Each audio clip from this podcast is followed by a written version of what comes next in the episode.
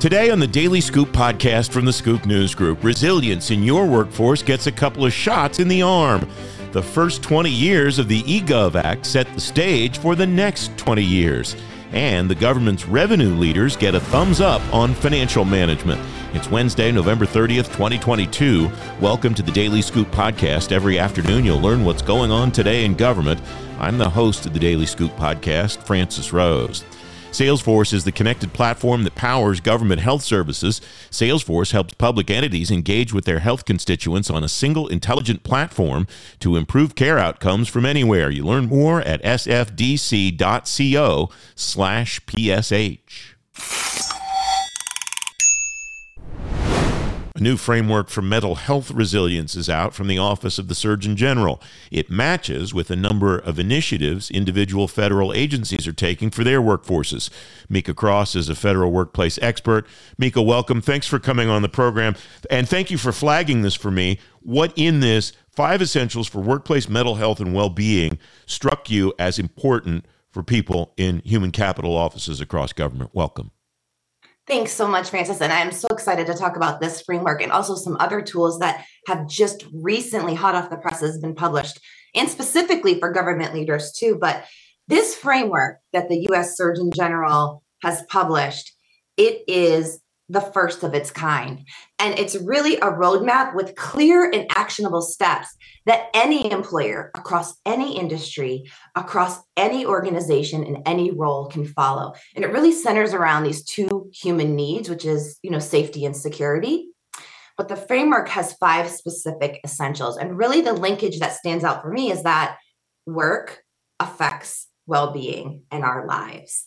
And it's very clear in each of the essentials and the fundamental pieces of the framework, both for leaders and organizations, that we really need to be transitioning the narrative around workplace well being and mental health from a me issue to a we issue so i'm very excited and, and and i think you know when agencies start embracing some of the pieces and components of this framework it's really going to lead into some of the goals and objectives that they're seeing on the president's management agenda learning agenda in fact around well-being that aren't well yet framed and formulated yet. It will help assist in some of their equity and strategic plans on DEIA, even, and of course, lead to significant implications on employee engagement and workforce experience. To your point about work affecting well being, Mika, where are agencies going wrong now in that area the most, do you think? Well, to be honest, Francis, it's some of the long term systemic challenges that we've been talking about, which is like place based approaches, place based mindsets, and place based policy. And so, if we can get away from that in terms of how do you consider a holistic employee experience from the time you start, you know, recruiting and dangling the carrot to get new and early career talent in the doors, to how we welcome and onboard, to how we build connection and community. Some of these elements are coming straight from that framework, by the way, that we're talking about. You know, protection from harm, work life harmony. How can we be the most flexible? And design work around well being that puts trust and autonomy first, but also achieves the mission and accountability. Um, regarding place based approaches, mindset, policy. Policy is one thing. Approaches seems to be changing in the right direction, at least from what I'm hearing anecdotally. A, a friend of mine told me recently a contractor uh, went to work at the agency with which they have a contract, and this was before Thanksgiving, so it's like two, three weeks ago and it was a Tuesday, a day that you would think there'd be people there. And he said maybe 5% of the building was occupied. And this was in the context of a discussion about what the federal footprint looks like, not well being, but yeah. people are voting with their feet. And it sounds like, at least in some agencies, this agency in particular, managers are letting them vote with their feet. Yeah, well, I think that you're right that there are some agencies who get it, mm-hmm. and that there are some agencies who will have to. Mm-hmm. Um, there are some slow rolling organizations where the culture is just fixated still that, you know, innovation, creativity, and collaboration and togetherness only happens in a place where we're together physically in close proximity. And those organizations that are really focused on cultivating skill and competency at the lowest level of the organization at the middle level manager piece of the organization and then at the executive leadership type with data, right? We need to be bringing in those data points that really make a difference in terms of how people can make the mission possible. Um, those are the ones that are getting it right. But you know, there's a lot of pushback. There are organizations that have invested millions and millions of dollars on redesigning and reimagining a workspace which is a place-based right approach even before the pandemic. And so pandemic happened and they are really trying to feverishly push as many people back into a physical workspace as they can. Those are the organizations that opm has been highlighting as sort of you know not red flags necessarily but let's call it a yellow flag where you know federal workers are looking to jump ship to go to somewhere else. And if you do take a look at the data in terms of intent to leave even within the next year on the federal employee viewpoint survey typically that number collectively hovers around 30% or higher government wide now that does include retirement and leaving for another agency but could you stand to lose 30% of your team within the next year and continue operating the way you have been I mean, it's a real significant impact. Yeah, I don't know of any agency that could do that. And I wonder if anybody has or is starting the research, like whether it's in government or an outside government group, to try to correlate that data to see if there's a way to quantify or score the uh, remote work or telework policy and then try to correlate it to that number from the FEVS because it seemed that would be very, very telling if somebody were to put that together. In fact, I just visited the OPM FEVS data reports website earlier today because I was hoping that there was some more guidance from 2022. The 2021 reports have it broken down by demographics. One of those demographic categories are whether you're headquarters, whether you're in another location, or whether you are a full time teleworker. The scores are amazing when you look at that. And really, it does point to the impact. But that said, you know, the majority of federal workers and the majority of the civilian labor force cannot perform their jobs fully remote 100% of the time. So, again, getting back to those components and specifically the piece around work life harmony that the Surgeon General says impacts a healthy workplace is extending flexibility at large, whether that's you know flexible work schedules compressed work schedules part-time seasonal intermittent shift work job sharing, you name it. And those are things the federal government has available that don't cost a dime, but that have historically been underutilized and can, in fact, enhance the workplace experience for those who cannot enjoy a remote or telework kind of schedule. Um, all right, you teased me at the beginning with some other resources that are just out that people aren't talking about yet, uh, that are specifically aimed at federal agencies. Tell me about those because uh, it strikes me that uh, those probably will address a lot of the issues that you've talked about today. I am so excited. And, you know, if you want to add links for your listeners as well, I'm happy to share that too. So we can add that in the mix. But, Love to. you know, if you were to visit health.gov and look for the federal plan for equitable long term recovery and resilience, this is a federal plan for government leaders that talks about all the pieces and components of what it takes to build a healthy and resilient workforce. And for the long haul, they also have components of vital conditions for health and well-being so it's an additional framework not just the one that the surgeon general but imagine if we're able to get this into the hands of leaders who are struggling with those pieces of you know connection collaboration culture when you're looking at a workforce that as you just mentioned might not all be together on a tuesday afternoon as they used to be in the same place at the same time also this is going to help set government leaders and agencies up for success for the long haul. And it centers around resilience, it centers around a healthy workplace, it centers around how you can build meaningful work, lifelong learning, enhance work life harmony, connections, community, um, and recognition for a job well done, and how you feel mat- how you feel that your work matters and that you have a sense of belonging. So these are really amazing resources that are just hot off the presses and are starting to be incorporated in the Biden administration's framework across um, their cross agency priority goals as part of their PMA and as part of the performance improvement measures. Um, one quick final thought, Mika. You've used the term resilience a couple of times in our conversation. Is there a common a commonly accepted definition of resilience, either in the federal uh, workforce community or more broadly in the workforce community at large? I think, I mean, it's such a great question. If you were to ask emergency management practitioners, sure. they would have one definition sure. that per the books and you know from academia and all that they learn and apply in dod it might look different than it does in hud than it does in dol and those sorts of things but in terms of this framework it really does weave all those elements together and guess what so many of our federal partners and especially from federal statistical agencies have been contributing to these kinds of documents in order to sort of streamline that framework. And that's what we really need. Again, a whole of government approach, right? Mika Cross, it's great to talk to you as always. Thank you, my friend. Thank you, Francis.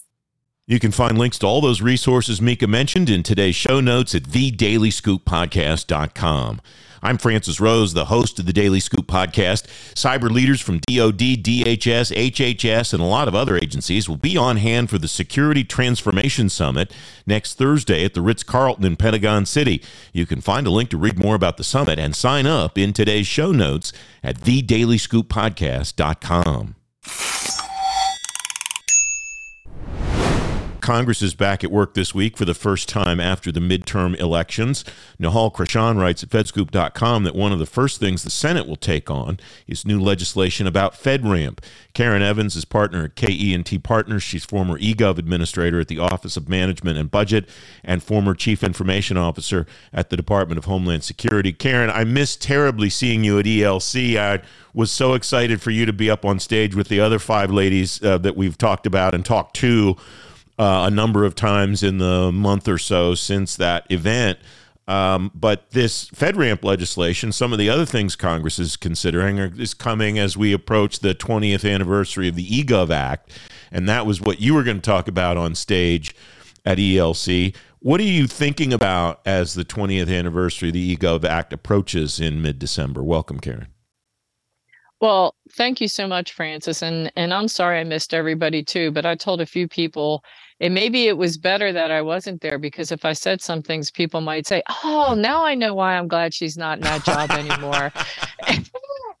and so, um, but this month is the 20th anniversary of the eGov Act of it being signed into law, and uh, when I really look at a lot of these things, it's kind of like what's old is new and um and it's you know as the technology continues to evolve it's the same issues right? Like they don't go away. It's what's the better way to implement them as you're going forward. And so this fedramp authorization act i actually think that this is a great idea to be able to put it into to statute about the concept of how you're going to work with public private partnership and um, and put structure to it so that there's more you know for lack of a better term trans uh, transparency into the process um, and then also really trying to help speed up the process right as well as the reliability and this is what's old is new again.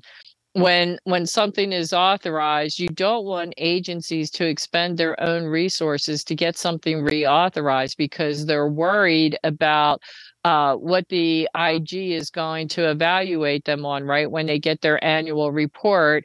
And and the whole theory behind all of this is if you go through this process, you should be able to rely on the artifacts that come out from it. The whole idea of all of the things that you just laid out there, too, strike me as part of the reason that this legislation is necessary in the first place. And I recall in what was it, 2008, 2009, something like that, when FedRAMP rolled out. And Dave McClure came on the radio show with me when I was at Fed News Radio.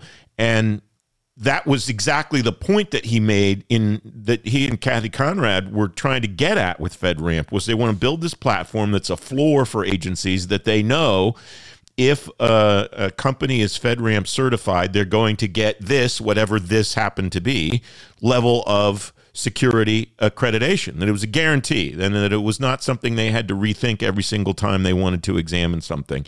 And somehow we got away from that or distracted from it or something. And and that's the reason why we're here today with this legislation pending. Well, and and that's again the whole thing behind what's old's new again and talking about the eGov Act. Yeah. Um, you know, what also passed at that time was also the Federal Information Security Managers Act, that Management Act, that mm-hmm. passed at the same time, right? Um, and and we set up this whole industry uh, that dealt with certifications and accreditations, which then evolved into, you know, authorizations to operate, um, which then led to FedRAMP saying, hey, you should only have to do this once and then rely on it many times. And so I know if you had Mark Forman on here, you know, be create one, choose many.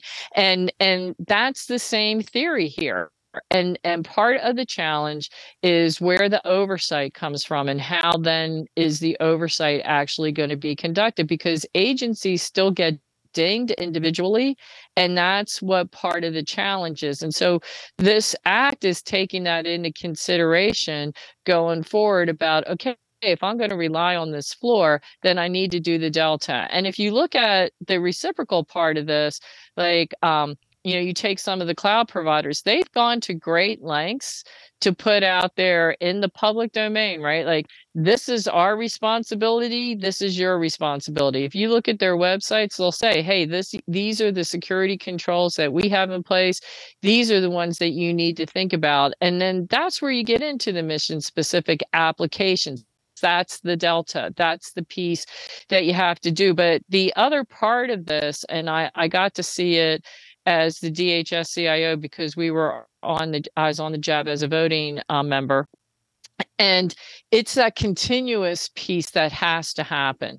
There, you know, we call it CDM, continuous diagnostics mitigation. I mean, there's all these different programs, but the the biggest thing is having CISA continuously be working with industry industry to evaluate to make sure that the controls stay in place. That's the one thing that has to have um, a really good process that that not just a point in time with the 3PAO, but that the that floor is constantly being evaluated and maintained.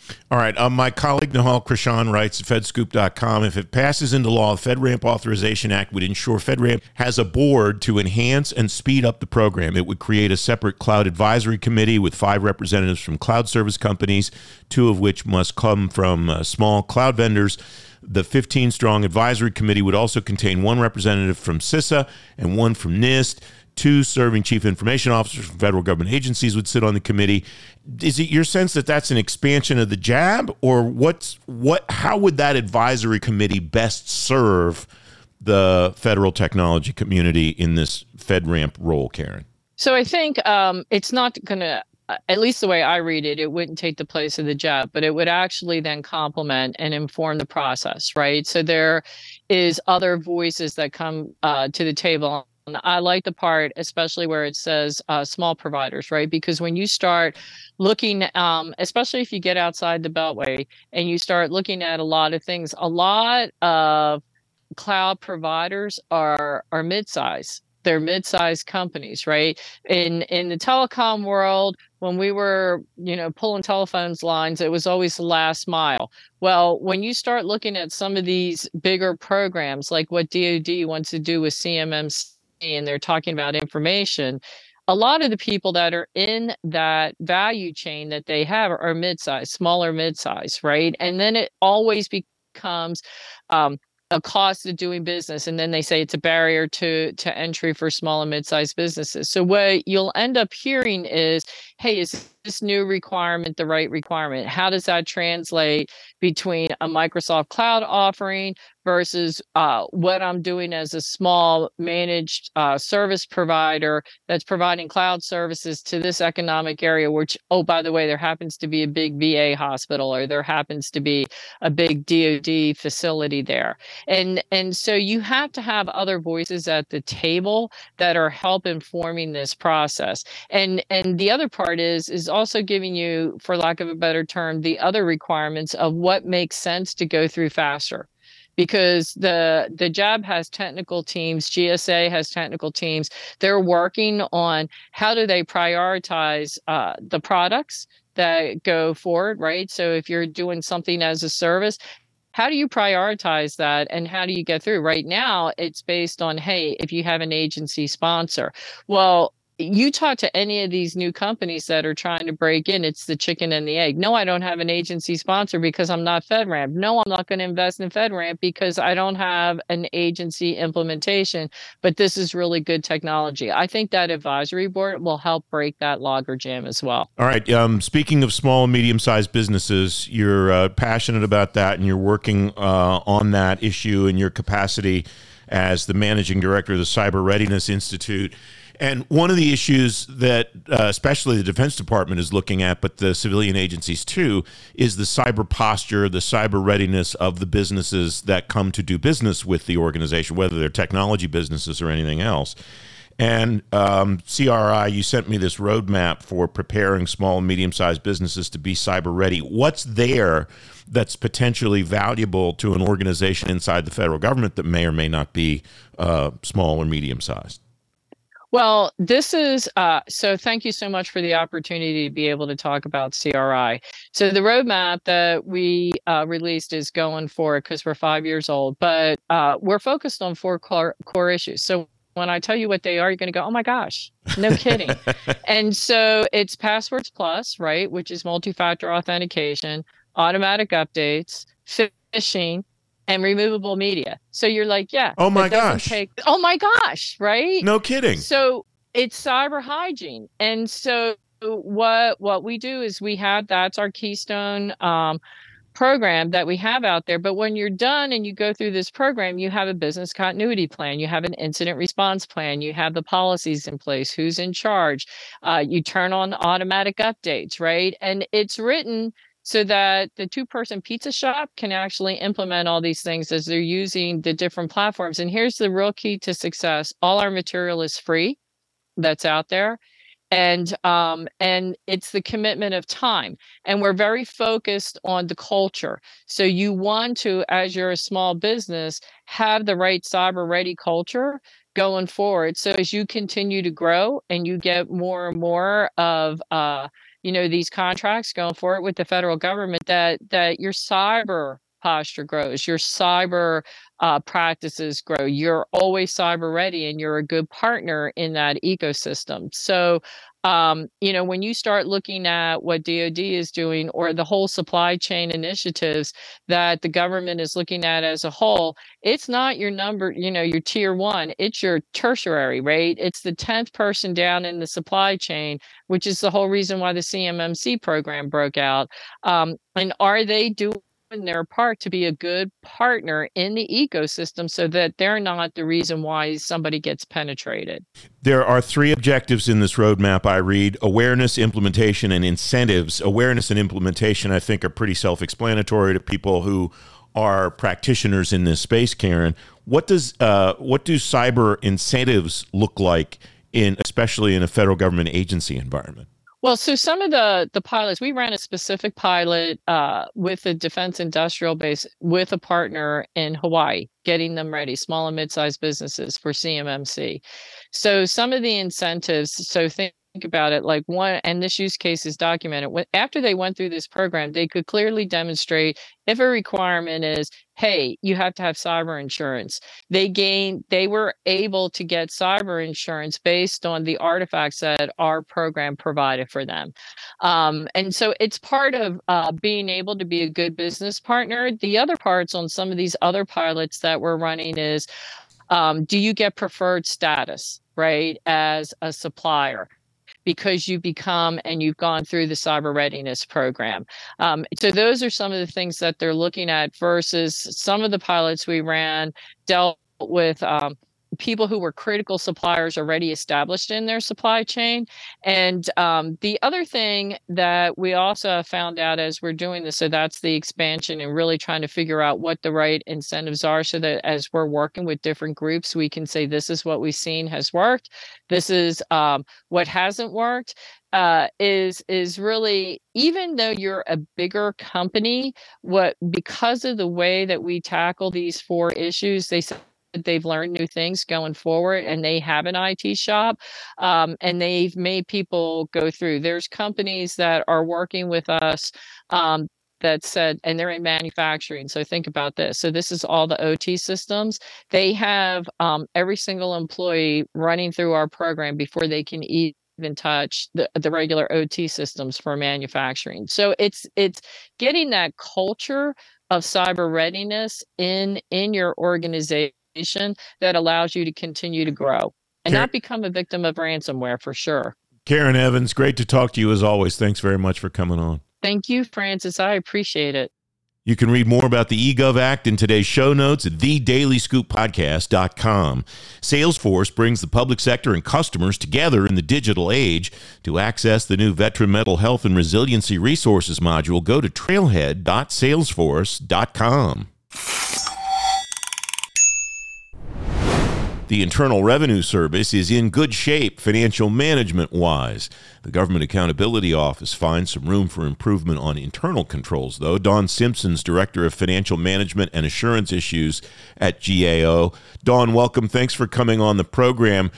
What do you look at when you examine the financial statements of an organization in the federal government? Do you look at the same things each time, or is it dependent on factors regarding that individual agency? Welcome. Thank you for having me. Uh, so, a financial statement, we are, as part of our audit, we are looking each year that we perform the financial statement audit to determine whether the balances being reported as of the end of the period which in this case is September 30th, 2022, and as to whether those balances on the financial statements are reliable in all material respects, we are also um, reviewing internal controls over the processes used to prepare the financial statements.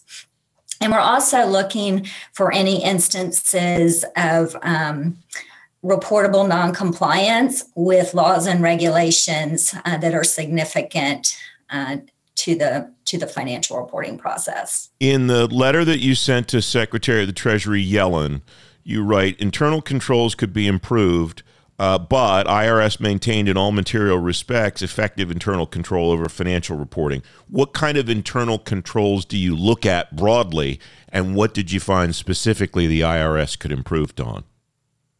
So, we're looking at all the internal controls related to the financial reporting process.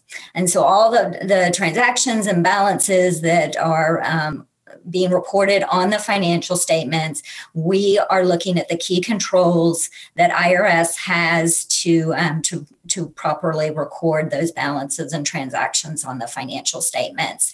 Um, and as you just stated, in all material respects, we found that um, IRS's internal controls over financial reporting were effective. Um, we did find two places where um, controls can be improved.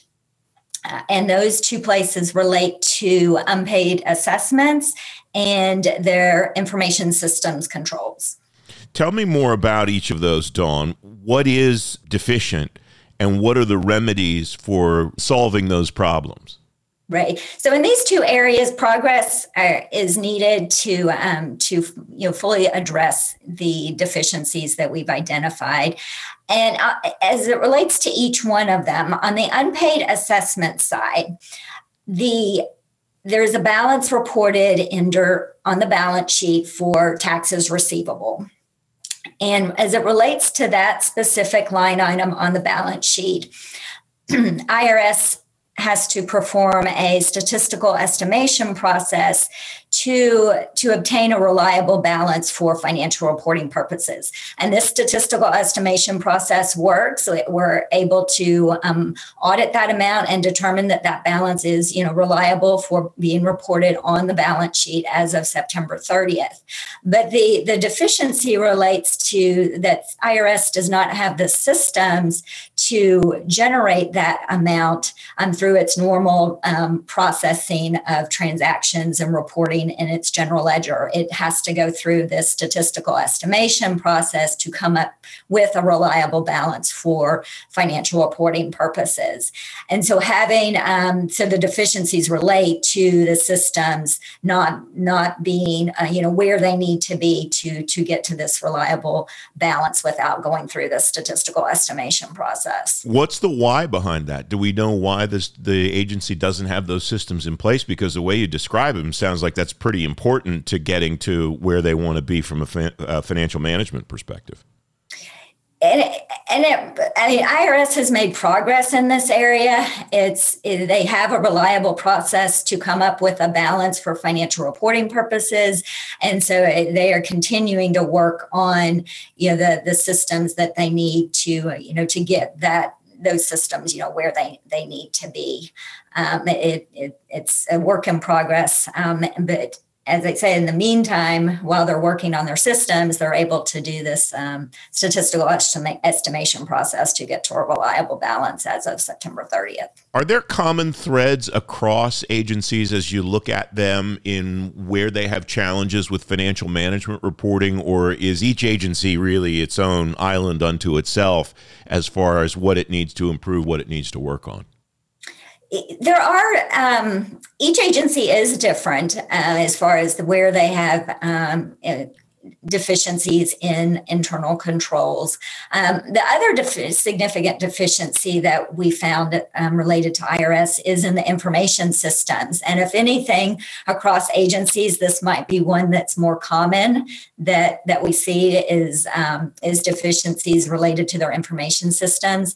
And specific to IRS, um, we found that there are continuing deficiencies in the in IRS's information systems. They largely relate to access controls, uh, you know, as far as um, res- um, appropriately restricting access to your data and your systems and facilities, um, as well as configuration management, in which you're um, really making sure your systems are configured to avoid known vulnerabilities.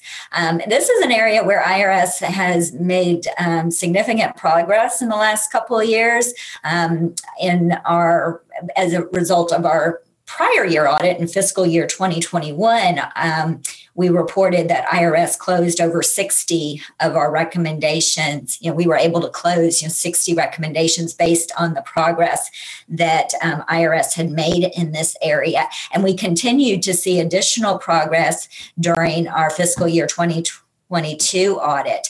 Um, we'll actually be p- reporting more details on the results of um, the status of our open recommendations in this area in our separately issued um, management report that will come out in the spring. The uh, problems that IRS has with information technology and, and associated systems have been well documented both by you and other oversight organizations, uh, TIGTA and, and others and in the media over the last any number of years. How much of those systems problems that you're referring to there are tied to their technological issues, and how much of them are tied to policies and procedures that they're changing or evolving or improving, Dawn? so for, we focus on the the systems that are key to financial reporting processes and that's where you know we have seen um, in the past couple of years where irs has um, really focused in that area and it has um, uh, implemented you know many corrective actions that have that have have resulted in us being able to close you know several recommendations.